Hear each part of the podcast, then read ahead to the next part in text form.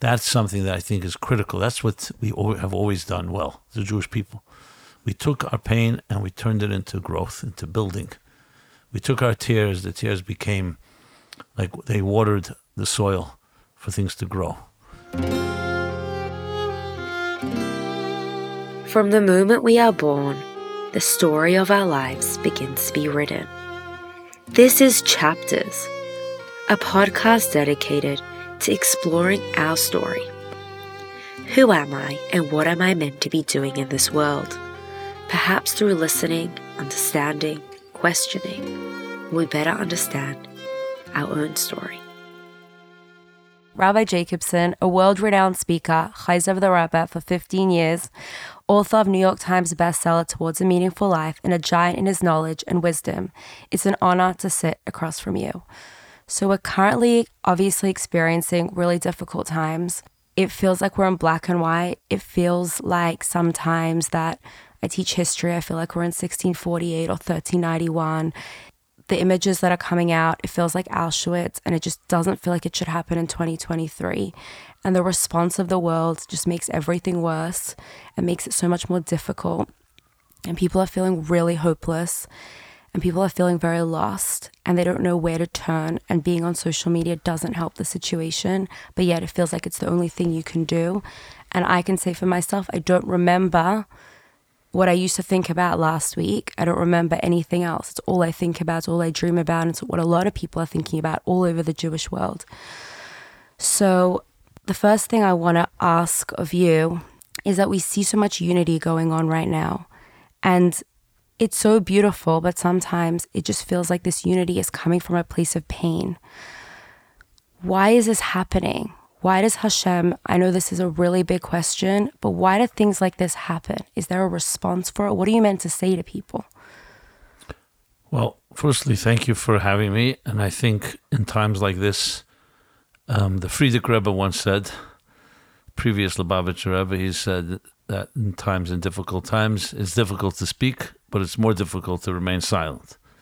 So the mere fact that you have a platform like this and uh, you've invited me, I think, is a certain statement uh, of defiance that we are not going to succumb to depression and to being overwhelmed and demoralized, and that we will be stronger than ever. So, I think uh, another way of rephrasing the question or answering it is I'll do it more, I don't know if it's called scientific or business like way, but the fact of the matter is one of the biggest mysteries of history is Jewish survival. Okay, just to state the, the facts. This is, this is not suppositions, it's not theories. The Jewish people are here from almost the beginning of time. So we've gone through probably suffering more than any people have at the hands of the Egyptian Empire, the Assyrian Empire, the Babylonian Empire, the Persian Empire, the Greek Empire, the Roman Empire, the Ottoman Empire, the Spanish Empire. I mean, all the way down to the Holocaust just uh, 80 years ago. And everyone wondered, how did we make it? None of them, none of those empires, they had great armies, they had great wealth, they had great amounts of land. And here's a people who we really didn't even have a land for 2,000 years. And no control. We were completely at the mercy of our hosts. And yet, 14, 15 million people strong, with 8 billion people on the planet, how did we make it? And I think the answer lies in the question that you asked, because we were able to look at pain and suffering, even the worst type, in the eyes. We did not escape it. We didn't go into denial. We didn't run away. But we said, it's not going to kill me because I'm not identified by my pain and suffering. I suffer, and I'll do everything possible to protect myself and my children, but will not be identified by it. The second thing is when there came that big question, why? Why would God allow such a thing to happen? And I'll, I'll bring it back to our present war, but it's the same question of the Holocaust, same question of every. Why would God allow good people to suffer? Why would God innocent children? What did they do? And ultimately, and I'm going to quote my great Rebbe, my great teacher, our great Rebbe, whenever asked that question, he would say, "We don't know God's ways. We don't know why God created the universe either. Exactly. You remember, if God didn't create love, there'd be no opposite of love either. You know, we could all not be here. There's also life is also a blessing. So there's a mystery involved. But here's the key thing not knowing the answer to why suffering happens does not make us weaker. It's not a statement of, of uh, surrender, Despair. of passivity or despair. It's a statement saying that there are things in life that are beyond us. And the question that has to be asked, I saw this in the letter, very powerful. We don't ask why, we ask what are we going to do about it. Why is a question, especially if you can't answer it, of a victim. Like says, what are we going to do? How you know we're lost. Why? What are we going to do about it? Says I don't have the answers to everything. So I may not be have the answer, but I have the strength. Well, we're looking for strength to get through it, and that's what kept the Jews going. That even in the worst situations, they always had that burning ember. Something that remained was that flicker of faith, of hope, of knowing that we will prevail. We are not going to lie down and die. Even when Jews marched to the gas chambers, they sang Ani Maamin, I believe with complete faith, which sounds like insanity. They had all the right to be angry at God. But what they were declaring was, you may take our bodies, you can't take our souls. You may take our lives, you can't take our faith. And if it won't be us, it'll be our children. If it won't be our children, it'll be our grandchildren. So I don't have an answer why now the numbers are, I don't even want to repeat the numbers of how many innocent men, women, and children were massacred in the last day on Simchas Torah of all days of the year. So if you want a real question on Simchas Torah, you know, like the, whole, the, the holiest, the, the happiest day of the year. So I don't have an answer why, but I know one thing is that we have the resources to demonstrate that light is stronger than darkness. And we're not going to become like our oppressors. We will not be them. We will fight. We'll defend ourselves. We will not turn the other cheek. We will do everything possible to avenge this innocent blood. But we will build and will become greater people. In the words of the of, of Exodus, where it says, "When the, the more the Jews were afflicted and suffered, the greater they flourished and they thrived." You know, some people say the Jewish people are like a tea bag.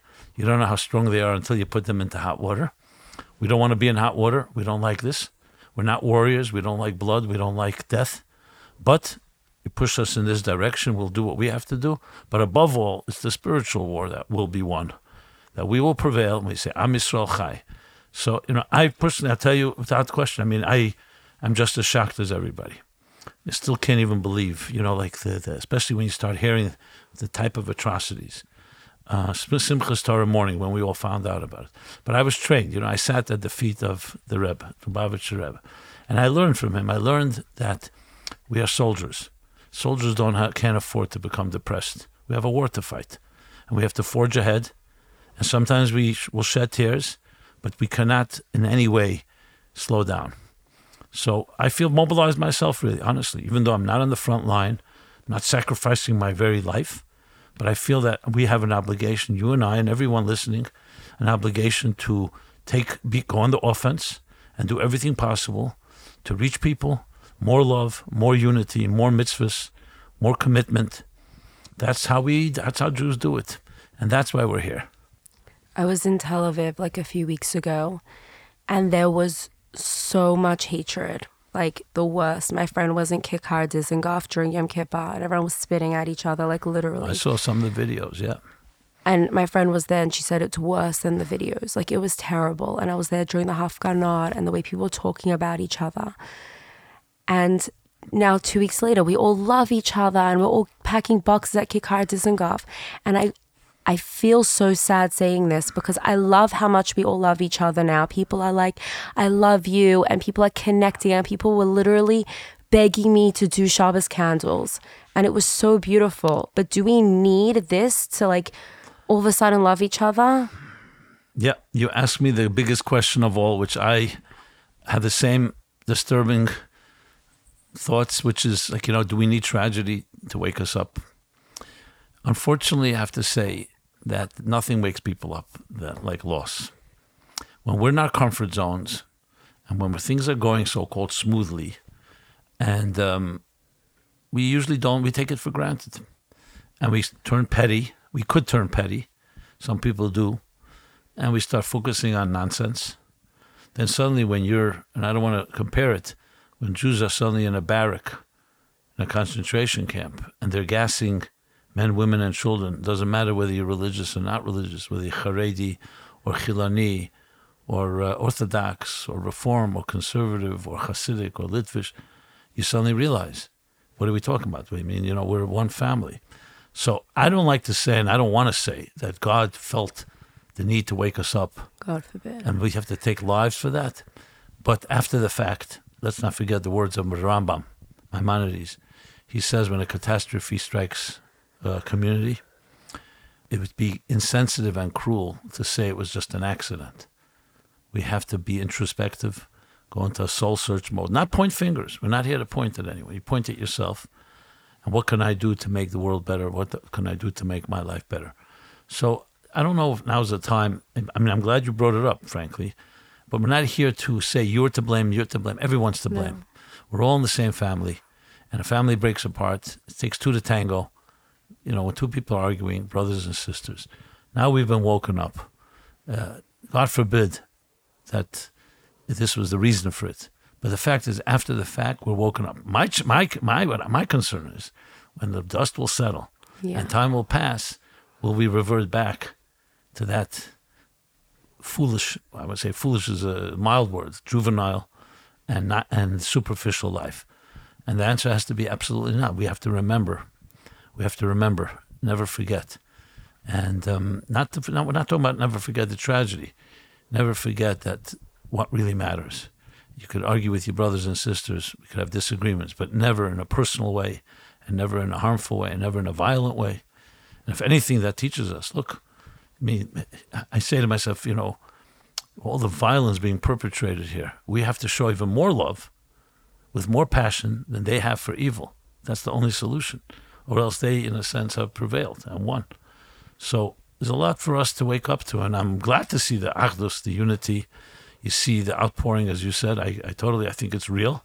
I think that's the real us. That's why it's so painful when you see the opposite. And look how quickly things change, you know? Suddenly you realize.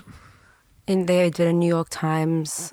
Um, this interviewer asked this guy that was at the Hafganah, and he was like, "You just promised that you're going to put down your arms. You promised that you were going to leave the army, and you weren't going to be part of this." And he looked at him. He's like, "What are you saying?" Like, three hundred thousand people showed up to Miluim. People, I have friends on the plane getting to Israel right now. Like, we all we love to say all these things, but when push comes to shove, it's like everyone feels so deeply. It's like I've never felt so connected in my entire life, and it's so sad that it had to come to this. But it just shows how connected we are. And in Sydney right now, everyone's I'm from Sydney, and everyone's petrified because right by my house, we grew up in the nicest, quaintest town. I don't know if um, you've been to Sydney. Yeah. It's everyone just cares about the beach and coffee. Like And I saw some of the disturbing videos, what they were saying, and and it's so disturbing. Gas the Jews, kill the Jews, and it's just like everyone's so people? scared. People that live in Lakemba in the West, and it's all coming out. but what did the Jews do to them? Why do they have such hatred? If I it? was living in Sydney, I'm saying the Jewish community is very powerful. We live in a beautiful area. We're one of the strongest, like part of the Wentworth, which is like a really influential district. And I, and these people, it comes out. Like at times like this, the hatred comes out just like our love comes out. What is the response? How people being fearful is the worst thing. Absolutely. No, no. The fearful is not the way to go. Look, we have the combination of, as I said before, we don't turn the other cheek. We don't just ignore it. We'll do whatever it takes to defend ourselves. You know, we've seen what happened when the whole world was silent. So we're no longer, never again, we're never going to let that happen. But remember, Jews are smart. When Jacob prepared to a confrontation with his brother, Esav, he prayed to God. He prepared a bribe to appease him, and he prepared for war. We cover all the bases. We lock our doors. We do what we have to do. Thank God for him. The prayer and the appeasement worked. He didn't need war. And that's how we have to think of it. When the Jews were stuck between the Red Sea and the Egyptians pursuing them, they broke into four camps what to do. Some said, let's surrender. Others said, let's kill ourselves. We'll jump into the sea. The third said, let's pray. And the fourth said, let's go to war. Moses turns to God. Which one, you know, what other option is there? And Hashem said, God said, very simple. What do you mean? I, I gave you a direct order. Vayisa'u, move forward, forge ahead. I, there's water in front of you, things will open up. And that's what happened. So there's a certain tremendous message. That means we will not allow ourselves to get paralyzed in philosophical debates and all these approaches, which at the end of the day you could argue for a lifetime. And they're all not adequate. Yes, there are times you have to fight, there are times you have to pray. But the most important thing is you have to know that you have to forge ahead. This is not about getting stuck. That's what that's you know. I think let's take military as a perfect example. A commander in chief has no time and cannot afford to say, "Oh, we're stuck." You know, something we have a setback. We'll figure out another way, and that's what I think is the message has to go out to every Jew today. We are not passive. You're a leader. Leaders cannot afford to say, "What am I going to do?" You have to show leadership. Call somebody up, say a kind word. People need strength today. You have a rift with someone, make up with them. Let's get beyond the pettiness and the childishness of stuff. There's so many things. Do a mitzvah, light a candle, pray for the people in Eretz Israel and Israel, give extra charity, light Shabbos candles. If you're a man or a boy, put on after bar mitzvah, put on tefillin. Do it with more diligence if you already do it. You know, mezuzah has protective qualities. The point is, act, and I see it even psychologically. Let's take it away from the even the Jewish, so to speak, quote psychologically. What's the best way to heal? When you are when you're reacting, you're a victim, and that's not the way to heal. You heal by being proactive, by feeling that you control your circumstances; they don't control you. So yes, there are things that happen here that we could not control, but now we have to take control of our attitude we can't control circumstances, but we can. That's why the why. We can't really answer the why, but we can control our how we're going to navigate through the circumstances. Good swimmers can't stop a storm from coming, but they know how to navigate when it comes. And bad swimmers will fight the tide or whatever. They don't have the experience, and they can drain their own strengths and so on. And I, I honestly feel that we all have deeper strengths, and in times like this, that's what has to come out. Those strengths, and we have to strengthen each other I mean, to be honest, why am I here on this program? Not that I wouldn't do it with you any time, but I now find it like it's compelling to me, if I've been blessed to be able to answer questions or give some strength and guidance, to me it's a crime if I don't share. And it's nothing to do with me. I happen to be in the right place at the right time. I I I had good uh, teachers and good mentors, you know. So I feel personally like responsible. I'm not the only one, but I feel for myself that I need to do whatever I can I, I gave a class last night, a pretty powerful class about this whole all these issues. I got today all kinds of phone calls. One guy told me I'm mamish lying in bed depressed, and I listened to your program and I got out of bed. I was able to get some strength. Wow. That doesn't make the take the pain away. Let's not forget. We're not going. Uh, we're not avoiding what's happened. The question is, what do we do next? I see the young soldiers, the young military, 19, 20, 21 year olds, like going in the tanks and all these videos, and you know, of course, everybody throwing food to them and all that.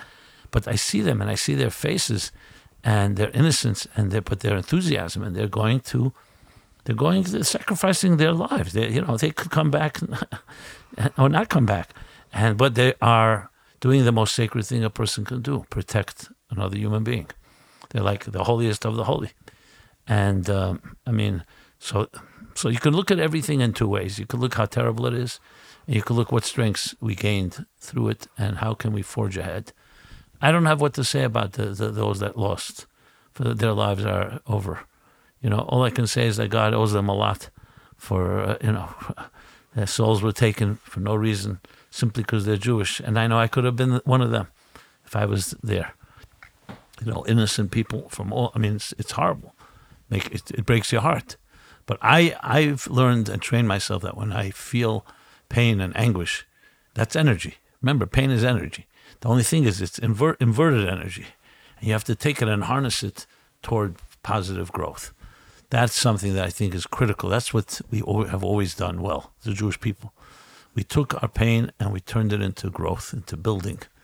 We took our tears, the tears became like they watered the soil for things to grow. That doesn't take away from the pain, but it just gives it some redemption some some uh, resolution, if you wish. Some, and if we don't do that, then that's the tragedy. If you just let suffering happen and you don't redeem it in some way, you don't turn it into something positive, then that's a disgrace. Then what do you say then? It wasn't, you, you know. Yeah, like the first 24 hours, I was so scared to turn off my phone after Shabbos. Like I was at the farbrengen and I didn't want to go home. Then I turned on my phone and these videos are like beyond horrendous. And I'm like sitting on the floor of my room for hours. Like I didn't sleep, I was having nightmares. And then like it dawned on me, like, where are these videos coming from? Who is sending these videos? At the first 24 hours, the videos were coming from Hamas. And what they were doing worked. Like they were victorious over Yeah, me. they wanted to drive panic and demoralization. That's what you know. In war, one of the methods of war is to get the enemy to panic. Like you'll even do decoys and deception. You think, "Wow, look how much power they have," and people just run. That's the key. F- driving fear in your enemy. You could be one person against a thousand, but if they're all afraid, and they don't, you know, it's like it's bluffing.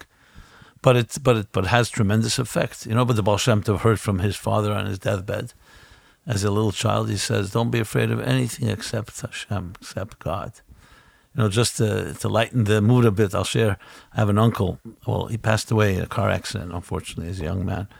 Um, and as a child, he once wake up in the middle of the night it was a thunderstorm, so he was scared. So he comes running to his mother, my grandmother's bed, and he's all scared. So his grandma, my grandmother says to him, his mother says, Fitzuk was his name.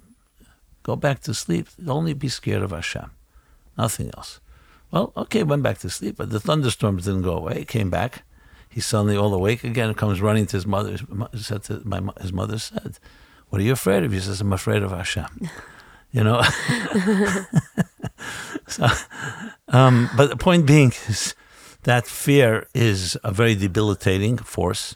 The Baal HaTanya, the Alter Rebbe Rab Shneur Zalman says, anything that demoralizes you and does not allow, does not motivate you, is coming from a bad place. He gives an example: two people wrestling.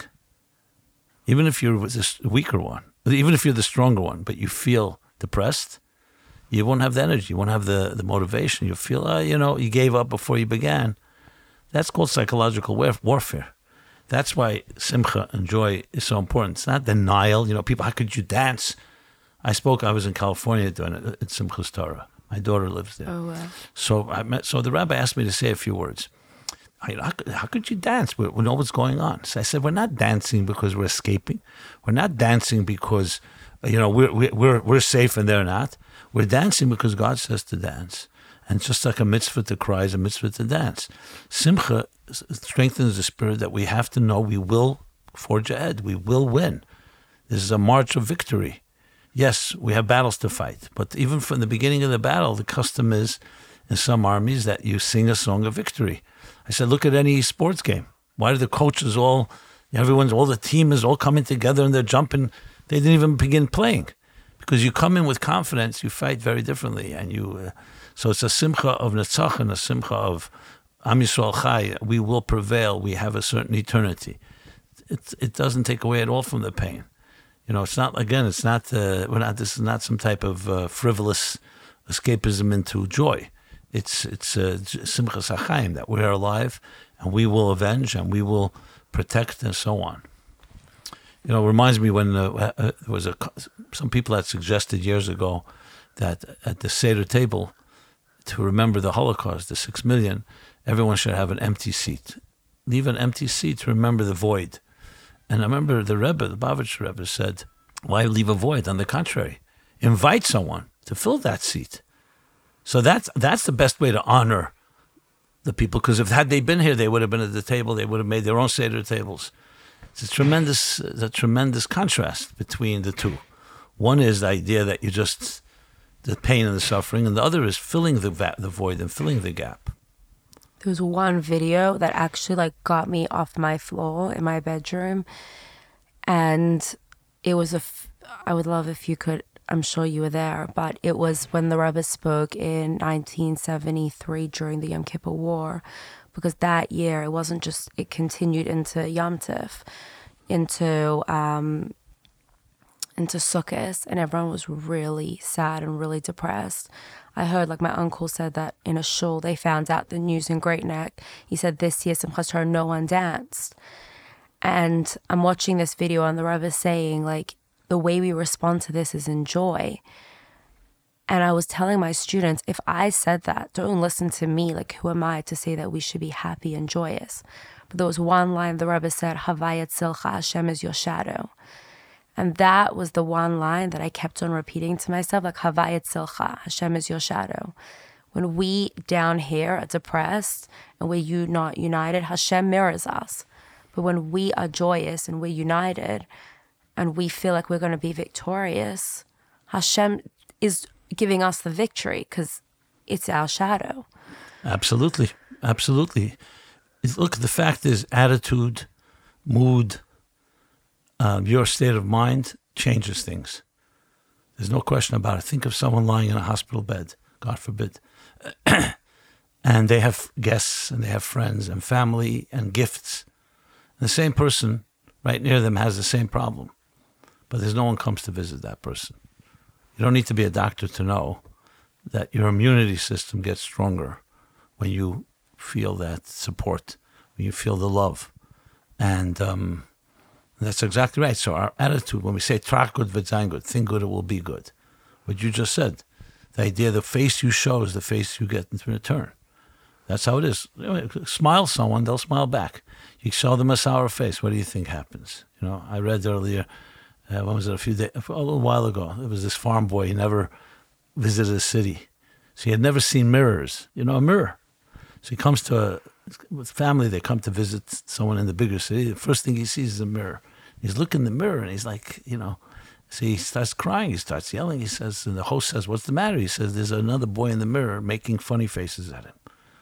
So the the host says, if you smile to him, he'll smile back. You know, a mirror. He didn't know it was a mirror. So we are mirror image. We call it mirror neurons. You know, with this empathy, we feel for each other, and that has great strength.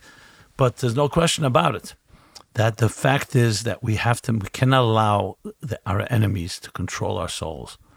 You know, it's bad enough if they can control our bodies and they can control. Sometimes, unfortunately, they can do some things hurt us, but they cannot destroy our spirits. And that's the key to everything. What's your take on social media? Because right now, I'm addicted. I'm just going to be honest. And I can't get off it. And I feel like I need it. And if I'm not on it, I feel like I'm lost. But at the same time, we're all consuming all this content. And then there's two sides to my question. The first side is like, is fighting anti-Semitism a real thing? Are we meant to be on social? Like we're so little. Does it really matter what we post? Is that important? Should we be doing that? In my opinion, the more you stay off social media, the more you stay off the media in general. Frankly, watching the news, the healthier it is for people. Because unless you need that information in some way to help you fulfill your mission in life, just ask yourself that question so if you told me your mission is to have a social media platform because you're sharing Torah, you're sharing inspiration, okay, so then you need it for that. But then you have focus. I rarely go to social media, even though I'm all, I'm all, I'm all over social media. I have a team. If someone needs, you know, today, if someone wants to send me a video, they'll send me a WhatsApp or some text. So I'm not concerned I'm going to miss out. The fact of the matter is, I don't see any benefit in it really. Uh, and especially if you're not in control remember there's a thing called addiction. You know, our phones can be an addiction, just like a drug, and so can social media. And that means the social media is controlling you, you're not controlling it. So just ask yourself if you're controlling it, by all means, use it as a tool, an instrument. If you're not controlling it, it's controlling you. You have to answer, you have to watch, you have to this. It's, it's you know, whether it's voyeurism or so on. I'm not trying to be critical of anyone. No, I just can take control of your life. You know, I feel personally that a person has to live from the inside out. You should generate instead of others stimulating you. You know, we don't live vicariously through the the addiction that people have to soap operas or to sports and so on. It's all fine. You know, I, I'm, I'm not a fire and brimstone against uh, all these things. Uh, fine, entertainment. But if you start living your life through your entertainment, you know, who's your hero? Not you. Oh, here's he's my hero. Why don't you become the hero? You know, we are found through technology, we're replacing our own responsibility. Someone tells me, I said, So you do exercise? Yeah, I'm into sports. I love it. I said, What sports? I watch football every Sunday. I watch baseball every whatever. You know, so it's become like if I watch it, it's like I'm doing it, but you're not doing it. You know, and then when you see children, look how children get glued to a screen. That tells you enough. They get it's it's hypnotic. Trust me, I'll also be transparent. I also have times I want to see something, even you know, I'm sometimes working hard and writing something. I need some distraction. But the point being is that, but, but at least I recognize, and thank God for me, I'm not addicted to it. I've always seen it as a tool. I began my life with a typewriter, a plain typewriter. You know what that is? Yeah. I don't know. Maybe you're not old enough to know what a typewriter is. Some people, typewriters are only in museums. I've been to museums. The, the, okay, the fossil, it's a fossil. I started with, I actually started with a pen or a pencil, then a typewriter, then a word processor, then a fax machine, then a computer, and then a laser printer, and then started the internet. You know, so I grew with all this. To me, it was only a tool and asset. I was never excited by, oh, a new version, a new. I wasn't into the to me, it was tools that made things faster. This way, a typewriter took twice as long to write an essay or write a, a write an article. With a word processor, I don't have to type it twice. You know, for example, a fax machine, you can get something, a document to someone without having to wait for the mail. And same thing with everything, the internet. So I've always seen it as a tool that helped to accelerate and amplify. You know, just like a calculator. Calculator can do the calculator, crunches numbers faster than you and I can you know, I mean, I don't want to digress into AI, but all of technology, if if it's if it's enhancing a human uh, aspirations or divine aspirations, but great. If it just replaces us, then we become a slave to it. That's my response. Especially now, ask you have to ask yourself the question. I'm saying this to everyone. When you watch these things, what does it do for you? Is it depressing you? Is it bringing you down? Is it just some sensationalism that you now you know, you know more of the pain that's going on. If it's helping you motivate you to do your job, like sometimes I will watch a, a, a disturbing video about these atrocities only for one reason. It's not that I like to watch it. It makes my blood boil and it gives me more motivation and drive. And I'll stay up longer to write an article or to do an interview or something like that. So I use it actually to uh, get my blood going, my adrenaline, you know not not the, the see the a, a, grotesque scene. I just mean to show the gravity of the situation that we're dealing here with real serious stuff. It's not just okay. It's hearsay, some rumor or something. So I mean, I'm just giving you my own little. Uh, so do you think people should be watching this? Like, what's no, the stance? No, absolutely not, because it all it does is bring you down and just and and, and it could also be traumatic. Um, we're all human beings. I was just watching someone from Hatzalah who's seen, I've seen a veteran, a veteran uh, military Israel that, that saw friends of his blown up in wars. But when he saw some of this, he said, no, uh, this was nothing, nothing comparable. So these are people who are seasoned veterans, went through who knows what. They're saying that I do not think I see any benefit in watching. Yeah, maybe President Biden should watch it so then he can understand what's going on, so he can make correct policy decisions. You know, that's why President Eisenhower made sure that there were cameras and there were witnesses, because he said one day they'll deny it, and it was important. But does that mean we have to go expose everyone to watch those those those those horrible scenes? So I think my answer is absolutely not. What we should be focusing on is what is your mission in this world Hashem has put you in this world. God put you in this world. What is it? You're a soldier. You're also a soldier in an army. What are you doing to fulfill your calling? That to me is number one. It gives respect and dignity to everything that's going on. It also shows we're partners with those that are sacrificing their lives now. And also it demonstrates another thing. Why are you here? You know, this is a time to ask yourself. God took people. You think all of us can be taken you have to really, really take it seriously. You're here for a purpose. Why were we blessed to be here in the year 2023?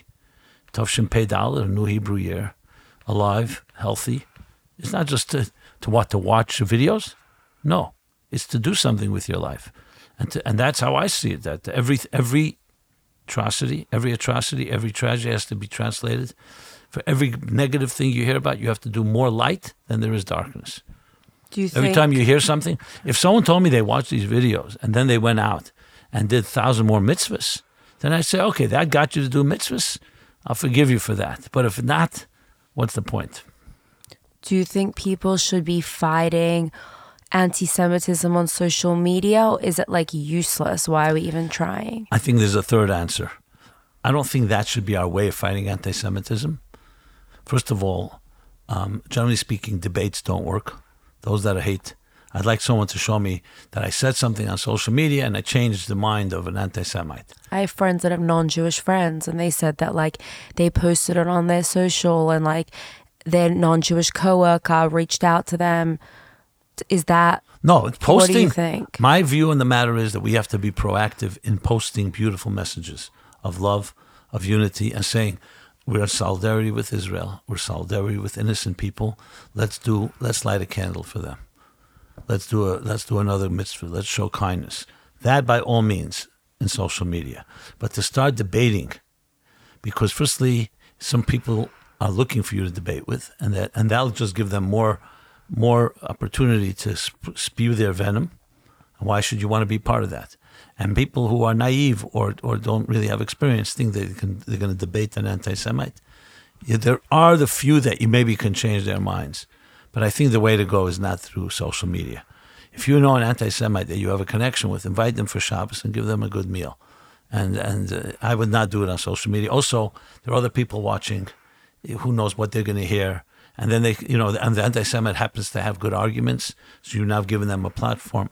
I'm totally against that in, in every possible way. what about the middle ground? If I was invited even onto a media platform with an anti Semite, I'd probably reject going. Not just anti Semites, regular people that are reading the news. So the way is look, I'm a communicator. You have a platform. The best defense is offense. Instead of waiting to respond to them, let's put out information that is positive, that is true. To me, that's the best way that you preempt their arguments. That's the way to do it. To get to engage th- with this stuff is very, you know. I have I have I have two hundred and forty one thousand subscribers to our YouTube channel. It's a lot. Oh. Many of them are Muslims. Many are Christians. I see some of the comments. I, I spoke about whether the Jews have should the Jews kill their enemies. Uh, you know, I'm answering questions that are coming my way. So, so I spoke about it. Of course, I spoke. It's self defense. We're not talking about killing. You're calling about a person who's coming to kill your children. You kill them before they kill you. You know, that's simple self defense. So, so when I see a Muslim writes a comment that whatever the rabbi is saying applies the other way around as well, that they have a right to kill their enemies. So I saw he's using what I'm saying. You know, now obviously it's a big difference because find me a Jew um, that ever did anything close to this. You know, even after the Germans, what the Germans did to us, did we go back and start beheading Germans or or or uh, or doing other brutality? You know, and they deserved it. That's not our approach. We'll defend ourselves, but we, you know, my my point is, I don't want to get into a debate like that. But people can use all kinds of stuff. Debates in general, let's be very honest, are either for entertainment purposes or just for haters. I don't believe in debates, even about God's existence. I wouldn't debate. My way approach would be share what I know, and let the this, people decide. Debates usually don't work. Anyway, the point is not so much debates. I, I will tell you this: there is a battle going on here. A battle not just on the front lines. There's a battle over the minds. You know what's going on on campuses, young impressionable minds. So we do have a responsibility to educate people. I just uh, discovered a, uh dialogue that I wrote up a few years ago. It was uh because I had two people coming to my class. One was a pro-Palestinian, one was a pro-Israel. So I decided to, to, to hear their arguments, and I put it into a dialogue, a five-part dialogue, which is as re- about Gaza. Actually, it was about Gaza, you know, and and my goal was let's put the information out.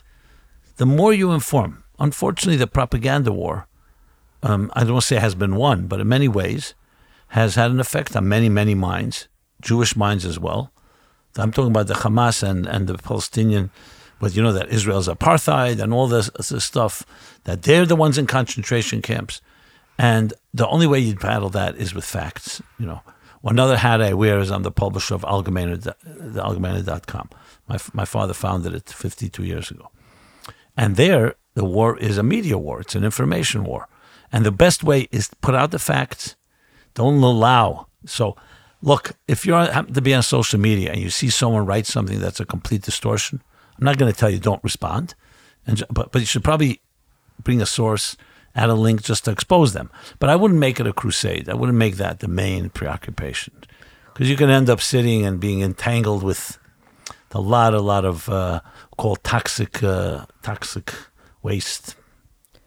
People are feeling really frustrated that, like, let's say big celebrities are not speaking out. Like, let's say this happened in Ukraine, every, or Black Lives Matter, everyone would be jumping on the bandwagon. So people are feeling extremely frustrated. What is your response to that? Nothing new. What happened during World War II? Six million innocent people were being gassed, massacred. You know, so either people minimized it or we didn't know, we didn't hear. Today we know people knew plenty. So it's nothing new. And um, I remember Menachem Begin, prime minister, when he got up, someone was lecturing him or something and trying to criticize him uh, for something he did as prime minister. So he gave a great speech.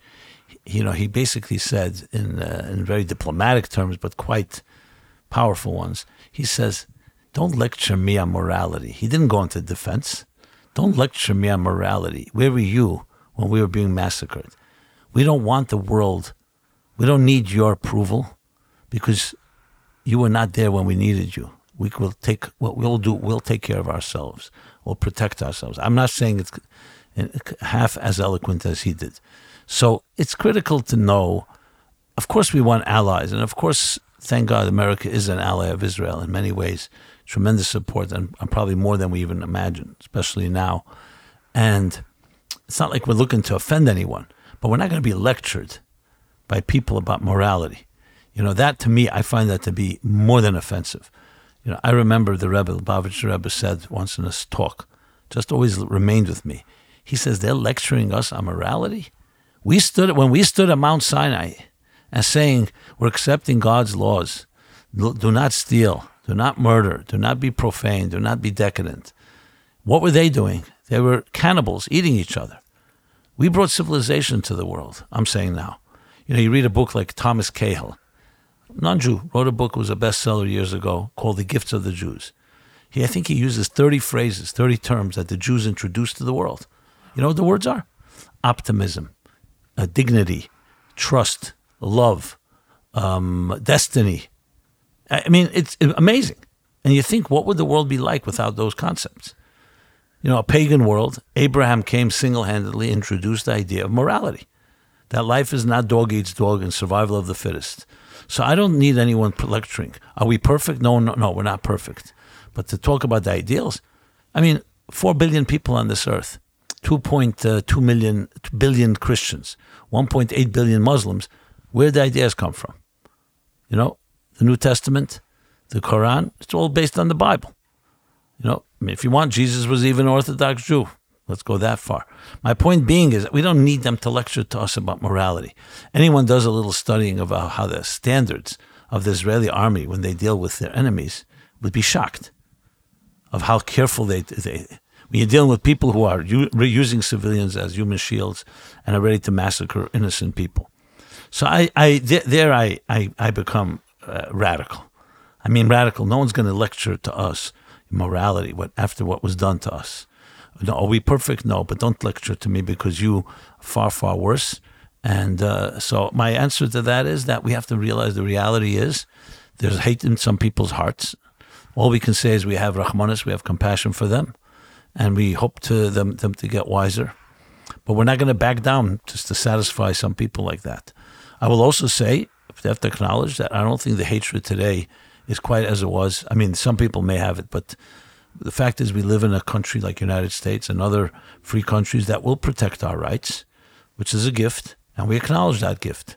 So I think it's important also, just as we remember that they're enemies, we have to also remember there are our friends and people who have um, who are showing support. I have we have someone who works for us at Meaningful Life Center. She lives in Montana now. She says strangers came and brought flowers and cards. Wow. We're with you. Are and this is happening across the country. There are many fine people, and I just want to make sure people know that. I would say the majority are fine, but remember, hatred is always louder than love, and and the haters are uh, make a lot of noise, and obviously it's far more disturbing when you see one hater is going to be more disturbing than 50 uh, than 50 people who bring you flowers. You know, a hater will break your windows, God forbid. And flowers are more, uh, I guess, uh, more um, uh, tamer. I don't know the word is, you know. So um, we were committed to good, and we will never give that up. I'm very proud to say when I see, with all that's happened, t- show me one Jew that said, let's go into a an Arab village and let's chop them up and let's rape them and let's pillage them and let's, uh, you know, um, mutilate them. Nobody's calling for that. We'll, we'll destroy the enemy and destroy their capacity. We'll do whatever. But we're not here for vengeance. We're here for protection. It's very, very different. Is this Amalek? Call it what you call. You can call it whatever name you like. If Amalek represents, you know, this looks to me worse than Amalek, actually. Some things they did. Even Amalek didn't do certain things. Amalek was chutzpah, and they attacked the Jews, and they were no friends. But, you know, Haman wanted to just kill all the Jews. I don't know if he called on brutalizing them and massive, you know. I'm not, listen, I can't compare haters, what should I tell you, you know. Um, Hitler, Yamach Shemai, he, I don't think, from his point of view, if he can get rid of the Jews anyway, he wants to get rid of them. Now, of course, the way they treated Jews shows their contempt and all of that. But uh, anyway, I, I don't want to compare because I think haters are haters, and they're all they all deserve what they deserve, and we have to eliminate them. period. So I don't really care. You know, I, I mean, I, I you know, Amalek is a name. Some say Amalek exists today. I, I don't need to be. To me, calling them Hamas is just as bad as calling them Amalek. So So now that the war, you know, Hamas in Hebrew. Yeah, Hamas is, is a crime, is, is, is decadence, is is that what they called themselves? That I don't think so. I don't think I don't think they're calling themselves for that reason. as the war progresses, obviously there's going to be like so many more casualties, specifically like in Gaza. What is the Jewish message? Our response to the losses on the other side, Yeah. I'll tell you the response. The Egyptians tortured the Jews for 210 years, if not more, in, the, in horrible ways. Slavery, genocide, obviously dehumanization. Okay? The Jews finally leave Egypt after all that time. They're marching towards Sinai, Mount Sinai. Suddenly the Egyptians regret it. They're, they're going behind them, pursuing them. I mentioned it before, the different camps they broke into. Okay. Now, what do you think? I mean, is this like you're, you're ready to torture? Let, let them go. No. So God finally performs the final miracle and drowns them all in the sea, except for Pharaoh, so he should see what happened. You know what happens next? The angels begin to sing Shira, praise. You know what Hashem says to them? My creatures are drowning and you're singing praise. We as Jews cry, even when a Nazi dies, not because he doesn't deserve to die. We cry that humanity and people can fall, can can fall be, and become worse than animals. So we cry for their behavior, and we, even though we have to protect ourselves. So every every blood shed is the blood of God's creatures. I see that even Hamas, even these brutal, I'm calling them animals because the way they behave, them worse than Worse animals. than animals. Yeah, worse because an animal wouldn't doesn't even do that. No. You know, so I'm not. I have no pity for them, but remember, a Jew never loses sight that there's a bigger picture here. So we'd rather that this never happened. We're not looking for anyone's blood. Now there's no choice, because first of all, there are people right now, criminals that did this. Second of all, they potentially can do it again. So we have to eradicate it. But we're not celebrating exactly and saying, you know, we'll celebrate that we win a war, but we're not celebrating death. So I think it's a mixed feeling in the sense. What's tragic is that we had to get that we had to we had to come to this. You know, I would say we have to look back and say what did, what did we do wrong that we had to come to this? Why did, did we did we allow them to to build that? I'm I'm going to say we're blaming them. So my my answer is it's a mixed feeling. You go to war because you have to go to war, not because you want to go to war, and you do what you have to do, and you do it without mercy. I don't think any mercy here is allowed.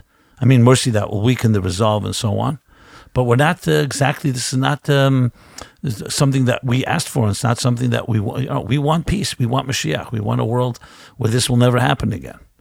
So how do you how do you balance those feelings? You balance them. I think the Israeli army has actually shown that over all the years, with everything we've done. Exact opposite of what the propaganda says. They never went to massacre. I mean, and even when we did, when Sharon did something, look what happened. His own people took him to task for the up there in the Golan. Where was it? In one of the one of the areas. I'm not getting into who's right or wrong, but the point is that we are we have our standards never get lower. You know, the Torah says that even if someone has to be hanged for crime, for murder or whatever, you take him down. You don't leave him hanging overnight. You know why? Because it's Tselem Elohim. So it's disgracing God. The, meaning, basically, the human being has defiled God, and that's why he deserves to die. But you're still, it's still a God's child. It's like if you have to put to death your own brother for whatever reason, it's not like you saw so the biggest simcha that day, exactly. You do it, then you cry that you had to do it. So I think that's how healthy people deal with anything. I mean, on a more subtle level, if I can make it a little more palatable, I'd say think of parents have to discipline children. You know, your child did something really bad. I'm not comparing, obviously, to this, but just as an example. So you you you to look the other way is not healthy because that way the child never gets the message. To just punish them indiscriminately with, with anger is also not the way. You have to find the right balance to show them I love you so much that what I'm doing now is necessary for you for your future. Now, I'm not comparing that exactly here because we're talking obviously crimes that deserve much, much uh, worse. But my point is, it's always a balance to make sure that even when you need to discipline or even when you need to go to war, you're not doing it because you're angry. You're not doing it because your your blood is boiling. You're doing it because it's necessary to protect. And there are times you have to be tough. And those, what, what do we say? Those that are kind to the cruel will end up being cruel to the kind. So you have to do what you have to do. And it's not coming from because we're angry people or cruel people. We're doing because, unfortunately, they've, they forced us to do this. You know, we could almost say that. You know, I'm sorry to God that I have to kill your children, your creatures, but look what they've become. They've become a threat to innocent people, you know. I don't know if I conveyed it, but this is a subtle thing, and I'm not saying it's easy. It's easy. You know, there was this movie called Inglourious Basterds, right? Um, Tarantino, whatever, we had these Jews behaving like Nazis to the Nazis. Kill Nazis. And some people loved it because it was like, you know, finally let give them a little taste of their own medicine. So there's a certain element of glee when you see that, you know, when they they uh, branded them their heads, they would carve I out. couldn't get through the first scene. A, swa- a swastika. yeah, that scene is horrible. I couldn't. A swastika on their foreheads and stuff. But the truth is, Jews generally don't do that. We don't do that, and that's that, you know. I cry over this. I don't just cry for the Jews. I remember, you know, we cry also for all blood. And the fact is, listen, I would like to believe what Golda Meir once said was, when they will love their children more than they hate us, we will have peace. They hate their children too. They hate their civilians. They hide behind them. They hate humans. They become their, I don't even want to call it religious. They become haters. They're sadistic, uh, psychopaths. I don't know, whatever the names you want to use for it. And we cry for that because when you see a child that was born, and I don't care, it's a Muslim child, a Jewish child, a Christian child, a Buddhist child, a, atheist a child is born uh, innocent, and then a, a, a, human being, through choice and through bad education and bad influences, can become like that. It's very monster. torn. Very torn because I don't think that the women and children, everyone's like, you don't think they have strong opinions too? Like, in some sense, I don't think it's just the people that are going out.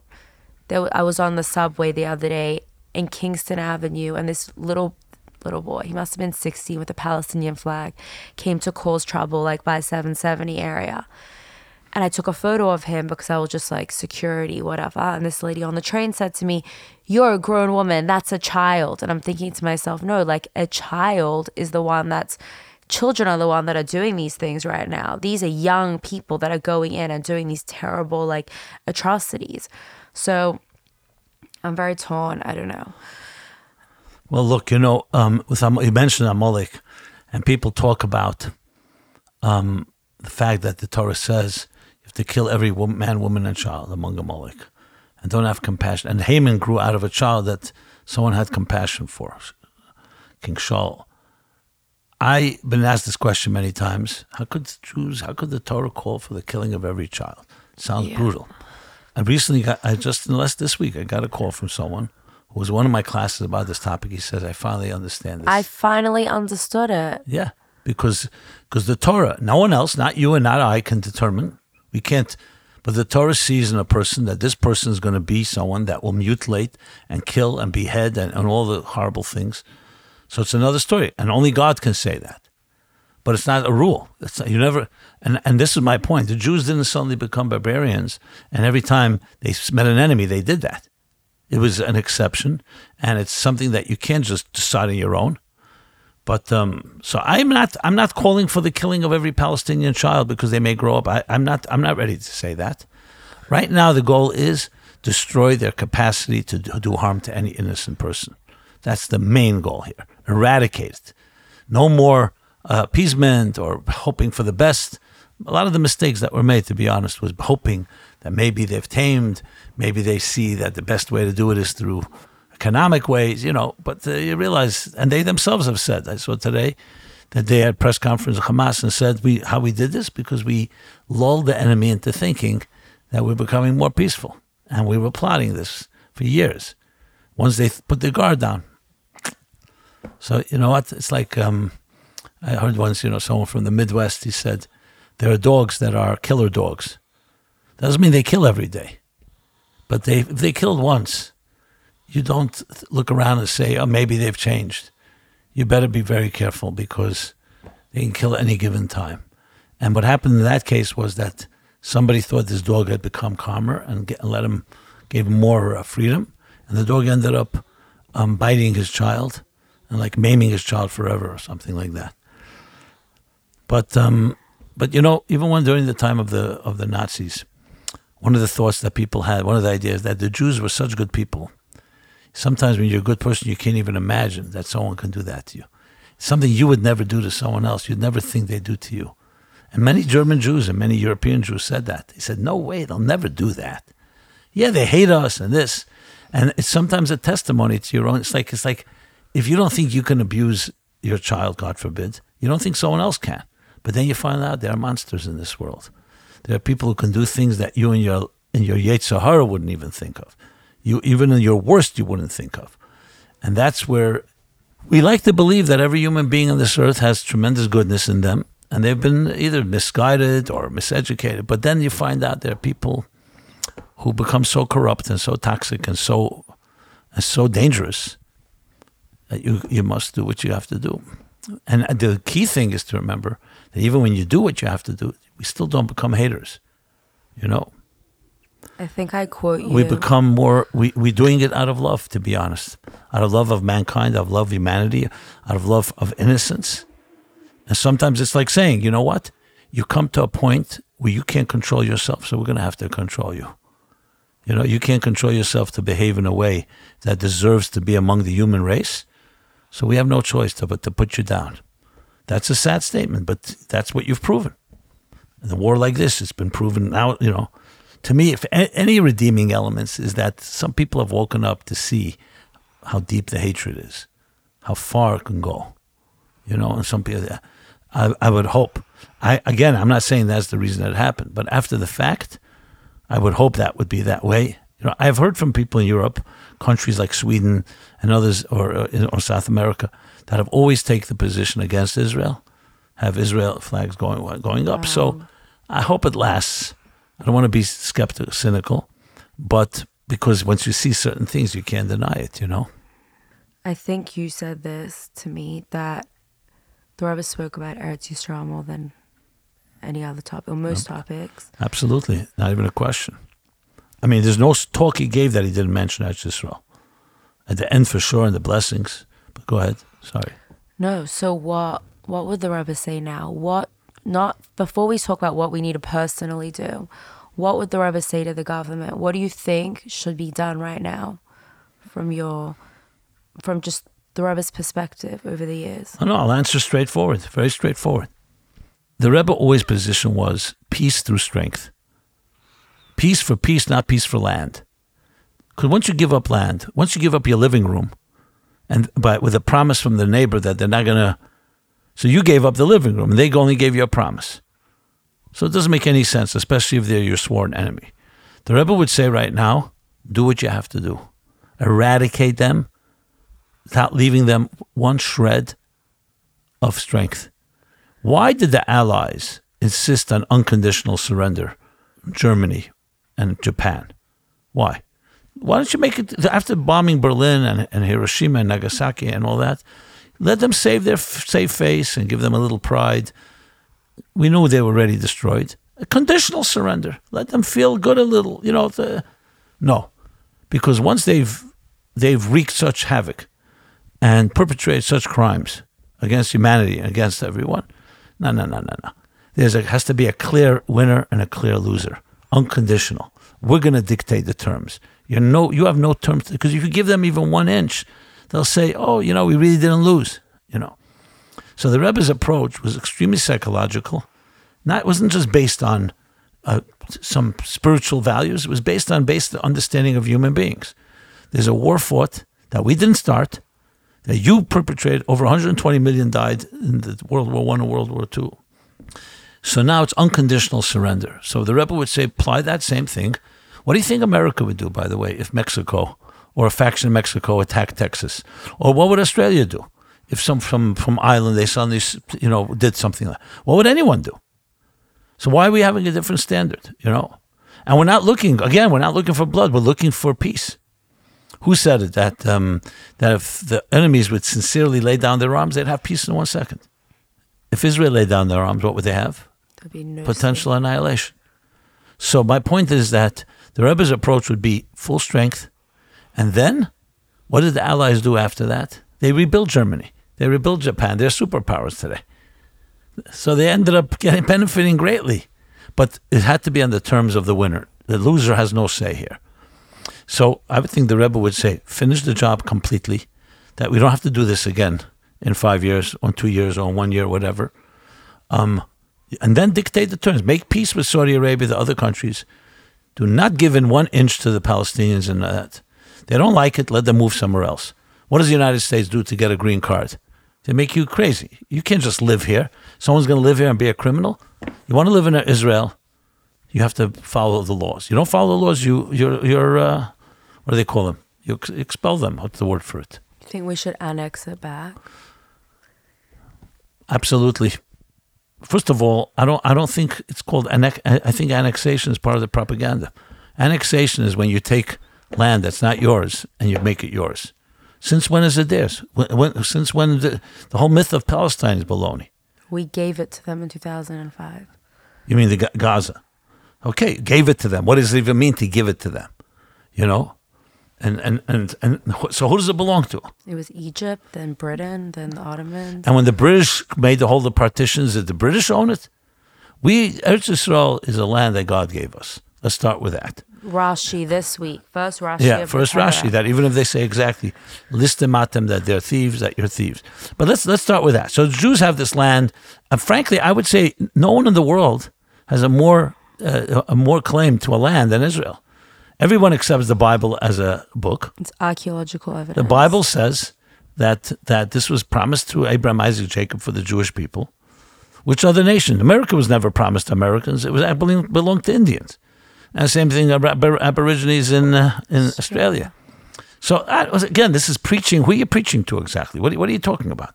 Americans killed all the Indians. The Israelis didn't, you know. You, and you don't want to live by the laws of the land like a civil person, following the laws that humane laws. Leave. Go move to another part of the world. What do they call it when you throw someone out of a country? There's a word, not expel. There's, uh, you know, just go. Deport. Huh? Maybe deport. Immigrate, emigrate. But the point being, that would be the Rebbe's approach. And the Rebbe said many times that would bring peace. I was 14 years old when I went to Israel the first time. 1971. I can tell you, there was no fear at all. I went everywhere. Shar Shechem, Damascus Gate. I was going to Hebron, to Shechem, to you name it. And I was going with Arab cabs. I don't know if you remember those big Arab Mercedes buses, Arab buses. And no one even told me there's a problem. At night, by day, Wow. same enemies, the same haters. Because you know why? In 1971, they had lost the war, Six Day War, and they knew they were losers. And that was that. Unfortunately, I don't want to, now is not a time to speak negatively about our, own people. Unfortunately, we made them think that they're winners. You throw, give them back the keys. It was not well, let's put it this way. You created a tremendous problem when you think, you know, it's like when you when the criminal or the loser starts thinking that they're the winner, huh, and then time passes, opened up a tremendous Pandora's box that's now almost impossible to close. I wish they would close. I mean, my, if someone asked me if I was prime minister and I was able to this, based on the Rebbe's approach, I would say, you know, we've tried everything. We've tried peace accords, we've tried negotiations, we've tried this, we've tried that. Nothing works. Look now what Hamas has done. I would use it and I'd say, so we're declaring a new strategy. New strategies like this. Every Arab Muslim who wants to live in this region around us, you either promise that you follow the laws, and if you don't, you'll be treated like a criminal, either go to prison or leave the country. You know, and that's it. There's no room here for a a a, a uh, an insurgents within our walls. What would America do? What would America do if a group of people decided they're going to do a civil war against America? It doesn't work that way. And just and enforce it. I the first few years is going to be difficult because PR, the pressure from the world, that's what they should really do now because now the world is with Israel. That's what they should really do. They should just announce. But there's no visionary leader like that. You need a visionary that will say, "We tried everything." You know, I'm, I'm talking about that. The war goals are to eradicate them. I understand that. But on a bigger picture, th- nothing has worked. We're dealing with a people that call for the Constitution for the annihilation of every man, woman, Jewish man, woman, and child, and for the they want to control all of Israel. They say it says it in their constitution. I don't care whether they act on it every day, but it says it in their that's their that's their mandate. That's their goal. So I would use this opportunity with changing complete strategy. We're going to do what every country in the world does with enemies like that. And you want to leave 2 million people in Gaza? If you want to stay alive in this country, you're going to have to sign that you completely accept the laws. You don't like it, leave. There'll be some there'll be some countries will cry. And America, you know, I don't know if you know the history when America, I mean, I know you're a historian. America had to break away from Britain. What do they write in the Declaration of Independence? It's almost apologetic that there comes a time where a people who are oppressed by their host, King George, with overtaxation, has to announce that we are now parting ways. That was what do you think? It wasn't difficult. Um, there were arguments. We're 13 little colonies. They're going to crush us. But that's how independence works. Sometimes, like a, like a baby comes out of its mother's womb, or like a person who leaves their home to grow up, you, you have to cut the umbilical cord at times. So I think that uh, America will be behind Israel. I'm not concerned about it. They may yell and scream for public, you know, for the for PR reasons, and I w- that's what that's the approach I would take. Um, and I think it'll be ultimately for long term the best possible uh, uh, solution. But it's but it's but it's like surgery. You have to cut off. You have to be ready for a lot of critique because people say, you know, humanitarian uh, humanitarian uh, crisis and this and that and that. But now's the time because now it's the time of war. So I think this war should not just be let's eradicate Hamas. My opinion, the war should lead to a new change of policy because we've seen what happens. And take it or leave it. You don't like it, you're gone. Do you think the Israeli government's strong enough for that? No, I don't think they have anyone that thinks like that because they don't have a spiritual vision. They have people who are smart. They have people who have who have experience, and they have some of them have you know a lot of strength. They went through the military. They they have, but you need spiritual vision. You need to you need to have that moral conviction that what you're doing is right. See what I'm saying now? I don't see this as an aggressive move. I see it as a healthy move. When you see at some point, it's like you think a, a, doctor wants to amputate uh, a, an infected arm or limb, but you see that you're going to die without it. So you so you do the hardest possible. You, you don't want surgery. I think at this point, after 50 years from Yom Kippur War, almost 60 years from Six Day War, I think that you have a situation where um, where you you, you, you, have no choice. But for that, you need a visionary that has very strong moral conviction. It can't just be done uh, by rote mechanically. It has to be done with a deep passion, and know that you are, you know yet you're right. That's what you read in the Declaration of Independence. You see, I, when I read it, I see that they came to a point that they realized it's the only option. That's a critical thing. In the case of Israel, I think I, I don't necessarily mean a religious leader, but a spiritual leader. That's what it is. Do you think they should send? Someone was saying that the Rebbe said you shouldn't send any soldiers into. I think it was in Beirut. The Rebbe was speaking about sending soldiers into Gaza, the hostages. The Rebbe said during the Yom Kippur War that you should go into Damascus, into Cairo, not just Beirut, to But just send show them. soldiers or to bomb No, What no, to go in to show them that you go right into their heart. You know, like going to Moscow. It's it's important for them to know that they, you're going into their central. You know, because there's a, a humiliation involved in that, and that that gives you much more um, psychological strength. That's the key here. You only do that with an enemy. You don't do that. I mean, Allies had to bomb Berlin, not just enough to bomb uh, Frankfurt. You know, you have to go into the heart of the the heart of the lion. What do they call it? The heart of the tiger. That's how you have to do it. But again, it's not coming from hatred, it's coming from necessity. That is the approach, out of strength, all out of strength. And yes, if that was done properly in 1967, to be honest, we wouldn't have these problems today. You know, if Sinai was never returned to Egypt, someone pointed out to me, Gaza could never be armed. Where do you think the arms are coming from? They're not coming from the water. They're not coming from the north. They're coming from the Rafah south. Huh? The Rafah border. Yeah. So, so what, do you, what does that tell you? But you meanwhile, know, the Egypt- Sinai, the Sinai wilderness was a buffer zone of miles and miles. You know how big it is? I've been. You know? So the final thing I want to ask you is we're sitting around, we're in Crown Heights, we're in Sydney, we're all over the world. And sometimes we feel useless, but we know the Rebbe had a completely different approach. There's no such thing as being useless. Sometimes I feel like I should be in Israel. I'm not a soldier. I'm not a I'm not in Israel. I can't pack boxes and send it to the border. So what can I do? I mentioned earlier, Jews have always known that every war is fought on two fronts physical front, the spiritual front. I mentioned Jacob prepared a prayer, appeasement war. Um, the previous Rebbe told my father in law, who had come to the United States in 1947, he was in Israel when the 1948 Independence War broke out. So his father, his father said to him, "Come back to Israel and fight with your brothers," you know. But ask the Rebbe, and the previous Rebbe said, "Who's a deserter in an army, in military? Not someone who doesn't fight, someone who leaves his position. So if someone's running the communications department, another person in the kitchen, or another person intelligence, that's your job. Your job, since you're here, is to study Torah. It's also part of the war. You know, Yoav and David Hamelech were partners. David prayed, learned. Yoav was the commander in chief. Yehoshua fought Amalek. Moshe Rabbeinu prayed. We need both. We have to feel like we're mobilized now with the same intensity, Mesiris Nefesh, like the soldiers. Thank God it's not really giving, putting your life in danger, but you have to have the same passion. You have to wake up earlier, you have to learn more, and more mitzvahs, and more kindness. We can't be complacent and just say, you know what, I'm here in the United States or wherever uh, wherever I am, and thank God I'm not there. No, no, no, no.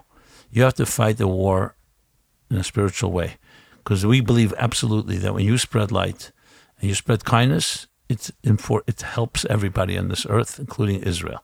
When we daven for them, that's what we believe. The davening helps. Putting on a mezuzah, putting on tefillin. Remember, we're one organism. One part of the body gets stronger, the other part gets stronger. If one part of the body is weaker, we all are weaker. So this is the general Jewish approach. I'm not even saying anything really new. It's, it's always been the story. The problem is we live in such freedom today. It's easy to take for granted our our luxuries, our comforts.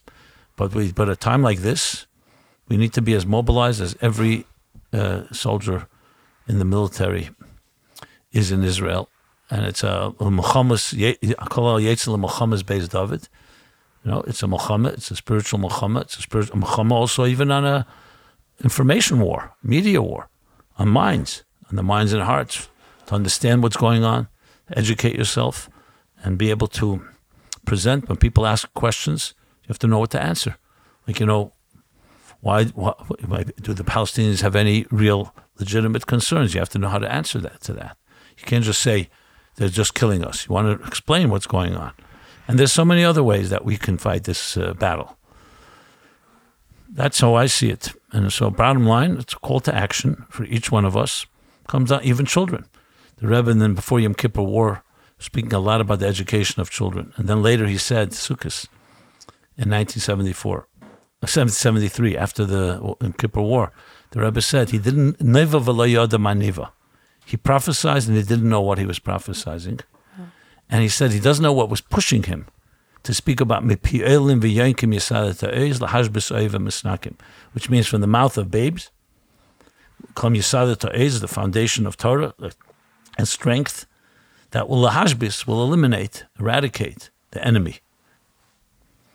And so children play a tremendous role. When I see the visuals, I see the the the, the kinusim, the gatherings of children saying Tilim, saying psukim, adding tzedakah, tefillah, Torah.